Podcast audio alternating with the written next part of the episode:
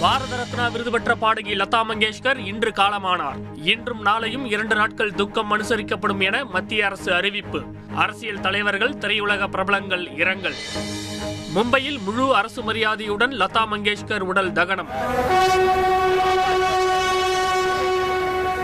இறுதிச் சடங்கில் பிரதமர் மோடி உள்ளிட்டோர் பங்கேற்பு.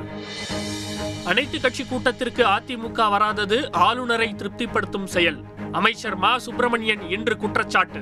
ஆளுநரையும் திருப்தி செய்கிற ஒரு பணியாகவே நாங்கள் அதை பார்க்கிறோம். நீட் தேர்வுக்கு எதிராக அதிமுக தொடர்ந்து குரல் கொடுக்கும் என அதிமுக ஒருங்கிணைப்பாளர் ஓ பன்னீர்செல்வம் விளக்கம்.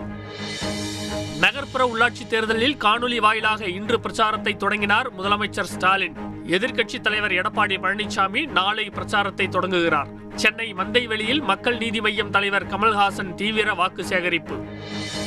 ஐந்து மாநில தேர்தல் பிரச்சாரத்திற்கு மேலும் தளர்வுகளை இன்று அறிவித்தது இந்திய தேர்தல் ஆணையம். பஞ்சாபில் காங்கிரஸ் முதலமைச்சர் வேட்பாளராக சரண்ஜித் சிங் சன்னி அறிவிப்பு. மேற்கிந்திய தீவுகளுக்கு எதிரான முதல் ஒருநாள் கிரிக்கெட் போட்டி. ஆயிரமாவது ஒருநாள் போட்டியில் இந்தியா களமிறங்கிய வரலாற்று தருணம். தொடரில் முதல் வெற்றியை பதிவு செய்தது இந்தியா.